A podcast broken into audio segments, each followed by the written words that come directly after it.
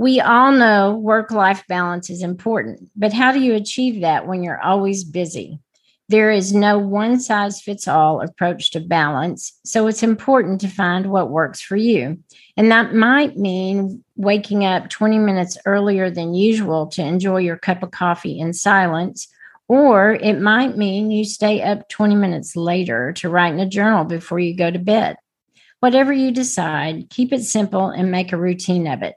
The more you pour into yourself, the more you'll be able to give to others.